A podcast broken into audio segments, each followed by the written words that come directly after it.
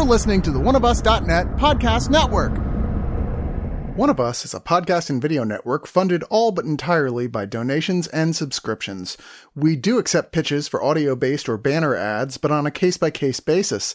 If you're interested in that, contact us at oneofusnet at gmail.com.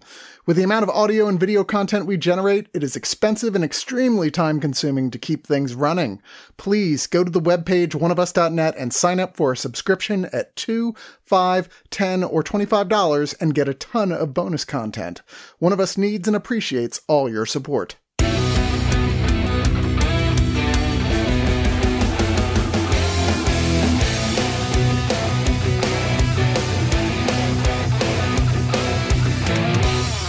Hey, everybody, welcome back to the Screener Squad. Today I have TC, It's true. Lawayne, Hey, how's it going? Jenna, Howdy ho there, neighbors. And myself, Chad. Today we're reviewing a movie that came out on Netflix called Interceptor. And basically, the plot of this movie is if you gender swap John McClane, put him on not an oil rig, but like a military rig that Weapons fires rig. missiles Mhm, at mhm. nukes from uh, Russia, but not Russia. You know, they're they're fired from Russia because terrorists took them, but but not the Russians. Even though we, like st- we still want this movie to play in Russia, so we don't want to say it was Russia that did and, it. and we can't say it was China either. Mm-mm. The U.S. military has this. It's almost like what uh, they talked about Star Wars in the '80s. Uh, to have this missile defense system, and it's called Interceptor. And basically, if a nuke is ever fired, there are two different bases: one on the ocean, one at Fort Greenlee. Fort Greeley. Greeley, Yeah. thank you. If one of these nukes are fired, pew, we just hit a button, boom, goes the dynamite, nobody dies. It's great. Interception. Yeah, exactly. But something goes terribly wrong at Fort Greeley. And now there's only one deterrent left for nuclear war in the United States, and only Captain J.J. Collins can save us. What what I propose to everyone here is what was your favorite part of this movie? Such a general question. I I think Jenna, as we have in our chat here, everyone has their name on their screen, and everyone has chosen Die Hard derivatives for the most part. At least us gentlemen here have picked Die Hard derivatives. But Jenna picked what I feel is possibly the best part of the movie, Certainly the star of the movie. the star of the movie, Jenna. Julia's arms. I, I was gonna let I was Yes. gonna let Jenna tell us what it is. For once, that's something I do appreciate is that she wasn't like a frail woman. Like she actually looked like if she punched someone, it would actually hurt. And I was like, Yeah. freaking finally. like when I see Zoe Saldana in a movie like Colombiana back in the day, and she's wafer thin and she's flipping guys over her back and breaking jaws, and a strong wind would blow her away. right? Right. but our JJ here, she's got some guns on her. she does. She really, really does. She's going to the gun show. She would give Ron Burgundy a run for his money Yes. for sure. And to answer your question, Chad, for me, this is the best part of the movie. Not just her arms, but specifically the action sequences of watching her punch people in the face. Action in movies is dependent on a couple things camera work, geography, establishment for the audience, and whether or not the actor can pull off the stunts without a double or editing tricks. And the couple of really solid action scenes in this that our JJ gets to do, it's pulled back. It's maybe speed ramped 1% as they do in movies like these, but she is kicking the crap out of people and some pretty amazing deaths to finish off those action sequences. As few as they are, the one or 2 They're there's definitely cool. two for sure, are very well done. Yes. Definitely thought out more than just like, oh, she shoots terrorist in the head. Right. But You know. Much more thought out than, say, the rest of this movie. Yeah. I don't think it was that bad. I, you know what did it for me for this movie? Call me pandering, whatever, but the subtext of JJ's character, you know, she comes back to this interceptor rig, working there before, but she comes back after being basically ostracized by everybody above her for coming out saying that she was sexually harassed in the military, which is a huge, issue. Huge problem. Sexual harassment and assault in the United States military. So to have that as like her underlying, you know, core of her character, I thought made the survival movie better. Like Sure. again, it, Oh, sure, it wasn't sure. it wasn't a perfect execution of the genre we know, but in the end, I felt satisfied that she did all she could. Sure. From the script up, so uh, JJ is played by Elsa Pataky, who I know her best from a few Fast and the Furious movies. I also was not aware that she is married to another celebrity. That explains why he's the executive producer on this. She is married to Chris Hemsworth. Who has a bit role in this movie? He's a- uncredited. Yeah, yeah, which might be the best part of the movie. yeah, yeah. But Elsa Pataky might not be the strongest actress. She No. is a very kick-ass action heroine. But you are right, Chad. From the script, there is a neat subplot here. There's a neat character element in here that she was sexually harassed, outed her general through a sting operation with uh, with people who clearly recruited her to help take this guy down, and much like the thin blue line, you do not cross your fellow brothers. And she is faced with scrutiny and attacks and Harassment. harassment and finds herself relegated back to where she started, which is on this rig in the middle of nowhere. And it just happens to be Die Hard Day. Yeah. One of the things that was yeah, one of the things that was actually interesting about that element of it too. Um, the villain was it Luke Bracey is the actor Yeah. that that's the lead villain has these bits where they're clearly playing with the the Hans Gruber esque villain where y- you He's kind so of admire noble. certain elements of what he's doing. And he even tries to have like that exceptional thief monologue, and he doesn't really get it, but that's No. not his fault. but it's interesting because there are a couple of points where he's like, because of the way he sets things up, literally everybody in the world or everybody with access to the emergency broadcast system will at points see what's going on on this rig. Part of that is him, you know, hey, I'm doing this thing, blah, blah, blah. And then part of it eventually is you see her doing stuff and responding to what's going on. And he's talking about her and how she got screwed by the military and why she should actually be on his side on this. Mhm. It was sort of interesting to watch it. Again, they were clearly trying to do something interesting with the villain. And, and, and sometimes, like other bits of this, they actually hit it. Sometimes not so much. For instance, when they try and explain why she has an accent instead of just accepting that, you know, sometimes U.S. military personnel will have accents. I Look, mean, back in the 90s, when Schwarzenegger was in a movie, his name was like John Smith, and he just happened to be Austrian. and there was never questioned it. Nobody questioned. It's like, uh, yes, I was born and raised in Lansing, Michigan. Like, right. Then we just don't question it. We're not here for that We- explanation. yeah, well, I, I don't care. I mean, Yeah. she's it, like if she had a very obvious Southern accent, nobody feels need to explain it, right? But like somehow she she has a Spanish accent. Okay, big deal. I, I- I did kind of hate that a bit. You know, why Like, why haven't we just like moved? Especially, let's The- get down to it. Like, we're, we're watching military porn, right? Like this is Right. propaganda in some fashion, which is fine. Yeah. Like I just watched Top Gun Maverick over the weekend, and and I love the shit out of it, uh, even though it totally is military porn. But like Luane said, like why can't we just write our characters as Americans and not have to like bring it up? I mean, maybe it's because we have to make the the racist guy more racist. I don't know, but we could tell he's already racist by the way he's acting. So Dude's name is Beaver. Yeah, we know. I, I know it will come as no surprise to anyone, but I'm not a man of tolerance. exactly. So I love action films. I love Die Hard. I love what's the what's oh the one where they bring out all the old action heroes in one film. Expendables. Oh, the Expendables. Hell yeah. Expendables, yes. Okay, so I'm just prefacing that with I'm not a snob, but this film, I hope I never watch this shit ever again.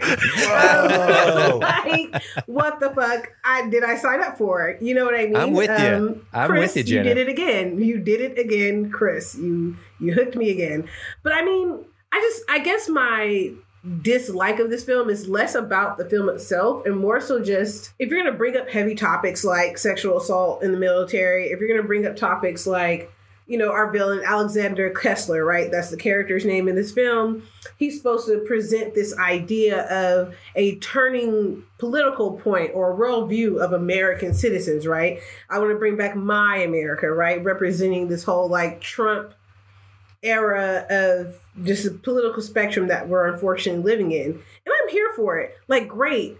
But I just feel like it was heavy handed in a lazy way. To me, it was just one of those things where it's like, okay, girl, we get it. We get the stereotypes that everybody's supposed to play. And then it was also just like, if you're such a goddamn planner, Mr. Kessler, okay, if you're supposed to be this fucking OG villain who's smart as fuck, you really didn't plan for like the villain wasn't matching the genius that the film wanted me to understand or believe that this villain was. And if it wasn't for the main character, JJ, I would have definitely checked out. And it is it's interesting because she's she's a great actually action hero. She plays the final girl really well. Um, whoever wrote her loved aliens. Okay, they loved uh, a lot of revenge horror. Right. Um, I spit on your grave. All of them. So she did a great job, um, and I like the fact that especially the moments with her dad. Like I was actually tearing up. Like when she was when that happened, I was like, "Oh my god, can you like rip his head off?" Like I was here for her performance. She actually did really well.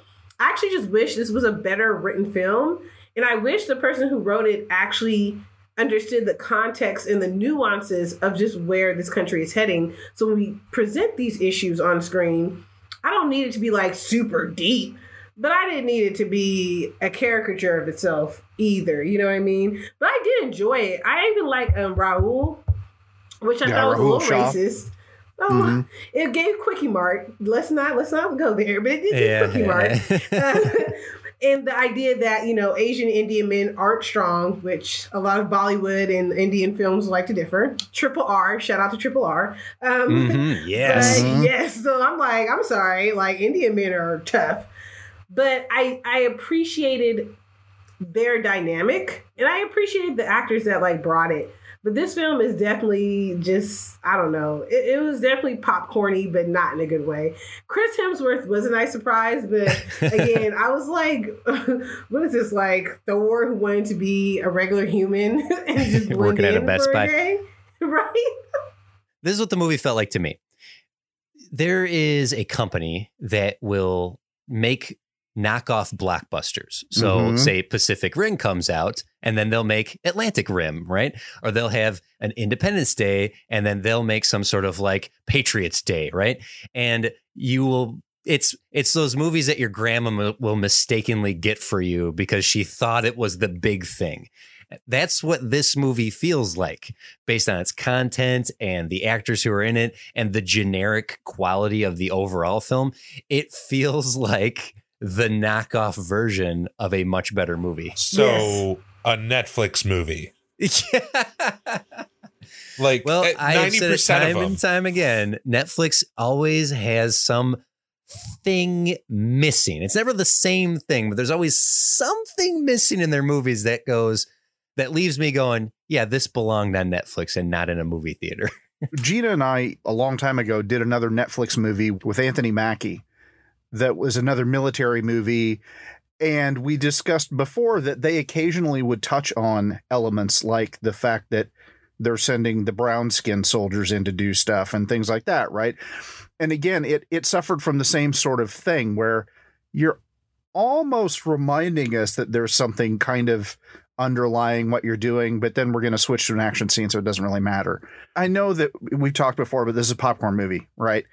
But it, it also made attempts not to be a popcorn movie, and I kind of wish maybe it had gone a little more that way, or The other way. or not at all, one or the other. Like either either don't give us the extra weight, or bring it in, and maybe we ease up just a little bit on the Die Hard, because there were these moments actually that's what this whole movie is is a series of moments. There's action moments that are really awesome and there's brief moments where you're like oh that's actually something we should probably think about. Never mind you know it feels like two movies kind of slammed together almost and it didn't really commit either way this is not going to be die hard this is not going to be a movie i'm going to keep revisiting you know No, because no. there's the cool thing in it some of the action scenes are fine And you know, if I do revisit this, I'm going to spend a lot of time buzzing through a lot of the scenes. Get to the two race for the button fights. Yes. One of the scenes that we've talked about, we're not going to get into, but there's the the the sort of noble sacrifice bit Mhm. where you have the hostage situation. And the thing that's always bothered me, it's not just this movie, is that that's your entire leverage if you're the bad guy. Like Mhm. you can threaten this person all you want, but if you actually kill that person, yeah, what do you got you've left? lost all of your leverage and you've made the person you're trying to get shifted to your side definitely swung away from you. And that sort of bugs me, especially one of the situations that they use in this. I'm like, just let it happen because you know what's at stake and you know what this person would want you to do anyway. Just do it. Let it happen or just call his bluff. To sort of wrap things up, it's fine. It's a Netflix action movie. I mean, we we've talked about them before, and your mileage will vary on those. For me, it's going to be slightly more than right in the middle. So I'm going to give it like three out of five Turbo Turtles. As far as tropes go, I like the Die Hard scenario. I like the single person versus the attackers.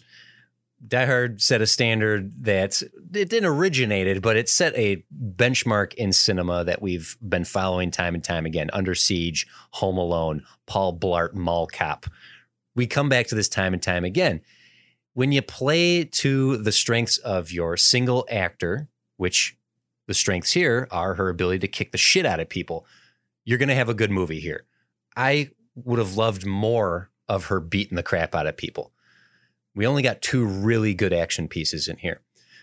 I think what caused that, this is basically a one room movie. This is a COVID movie. Eh, definitely you can COVID. see how limited they were in the scope at which they could tell the story. They did a good job with their limitations. What this movie is for me is a Saturday morning, afternoon, uh, early afternoon movie that I would have discovered at 12 or 13, right? That my friend and I would have rented without our parents' permission and we would have checked it out. Something like, I remember No Escape with Ray Liotta or the first time I saw Predator. It's one of those movies that you get it at like 12, 12 years old, you're going to be like, oh my God, this is so cool. I shouldn't be watching this. There's some b- guns through faces. Oh man, right? Oh, it's not the most grotesque. It's not the most action packed. It's definitely not the sexiest. It doesn't check off all the tens, right? It comes down to like the fives. And it's a good entry point, generic action movie that could turn someone's taste towards movies like this. So while this wasn't for me because I've seen this time and time again, when the movie did succeed with those action sequences and with a little bit of comedy from Chris Hemsworth, I liked it. It was good. It was fine. I don't think I'll ever go back to this, but for the viewing I had of it, eh. At the very least, I had fun calling the lines out before they were said, but I've seen a thousand of these movies, so. but all that wrapped into one thing. This isn't terrible. It's just not a winner. So it's going to be right down the middle for me. I'm going to give this a five out of 10 Das Boots Ex Machina. oh,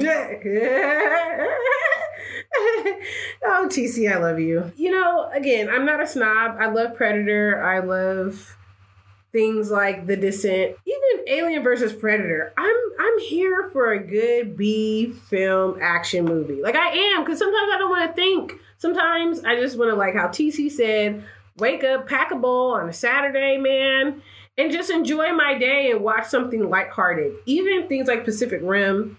Um, or even like Godzilla. Like there's just there's just too many other films out there that aren't the greatest action movie of all time, but they're competent enough in the actual technical aspects of filmmaking and writing and screenwriting to where they're enjoyable and engaging, but you understand what you're getting when you watch these films. Interceptor, I feel like I actually wish like Kathryn Bigelow would actually gotten her hands on this. You know what I mean? Because she's done amazing Yeah. work. Where In the alternate timeline, that's what this is ripping off. It's ripping off the Kathryn Bigelow movie. It really is. It really, really is. But it, in, but it's not in a good way. And I'm always here for like action, final girl, always. Um, But this made me want to go watch Sucker Punch. And I know that movie gets shitted on too much. Ugh. So, you know, at the end of the day, I, I'm going to forgive that movie after watching this film. Um, if you're really just looking for, you know, just a film you want to pop on real fast and you're on a date and you guys don't really want to pay attention, this is a film Mm. where you do that. um, but I do appreciate the character. I will not butcher her name, so I will say the character who played JJ. She did actually amazingly well for me. I would love to see her in other action films and really give her something to do. And although this was a bottle film, I still felt like it could have built the tension better, right? We could have got a little bit more suspense because Die Hard was also a film where it was all in a building. So um, they were able to build that that tension pretty well. So I mean, it's not the worst movie I've seen on Netflix, but it's definitely not something I will revisit. Uh, my favorite characters were Rahul and JJ. The trope that I liked was, of course, the parent and child trope, where you know the parent is the reason is the emotional anchor for the child. Um, that always gets me every time. I ain't gonna cap. That really choked me up. My least favorite trope in this film was the villain. It was the aren't you guys tired of a corrupt government even though i'm a, a white man who just profited off of said corruption so Yeah. um, it's like you're not really radical at all sir please have several seats um, so i will give this a rating of yeah i'm gonna be with tc here five out of ten times i wanted her to keep pressing that mute on that goddamn intercom like, please be quiet, sir. like, please. There are a ton of tropes of this that I liked for dumb reasons. Goofy lines and stupid, interesting deaths. The trope that I didn't like was it can be used well, but in this instance, I felt like there were way too many times where the villain had the hero in his paw and could crush her. And he didn't. no, leave her No, alive. we need to. We need her alive. And it's just Why? like, fuck. so the movie Even- can happen. Why do I have to agree with the racist guy? Like, yeah, let's kill her. Come on. oh man. I know everybody's kind of going middle of the road on this one. I'm going a step above. I know growing up personally, and it wasn't a thing I was ever aware of until I got much older, that there aren't a lot of female heroes. Yes, we have Ripley, and you know, I grew up when the Resident Evil movies came out. And it's very rare that you get a kick ass lead female. Like, yeah, she's a final girl, but even in the beginning, she wasn't like this helpless, Mhm. you know, feeble. We needed a montage to build up her confidence and all this. Like, she was already a badass. yeah, I need you in the ready room with your gun. On it. Exactly. Right, She's like, she did. we're ready. That's what I appreciate about this movie. And even though she gets torn down by superiors and her past, yeah, it's a little superficial and they don't really go all the way with it. The fact that people are trying for a mass audience, because to be honest, yeah, this movie I don't think is going to be for us, but I can think of a lot of people I know that would watch this movie in a heartbeat because it's Mhm. just an action movie Mhm. and to give them a character like this without I mean, yeah, they allude to that fact that she's a woman and it's hard to be in the military as a woman, but they almost make it seem like it's no big deal. And there are better examples of movies that do this, but the w- more we make them, whether they're you know AAA or middle of the road, the better. I'm gonna go above and say six out of ten. Corrosive chemicals that work for all sorts of metals and other things, but when it spills on the floor, doesn't go through the floor. it just stays there, and then they just step over it the entire time. And The And floor is made out of xenomorph. got it, There you go. adamantium. I know the alien popped out and was like, wait a minute, the hell? Like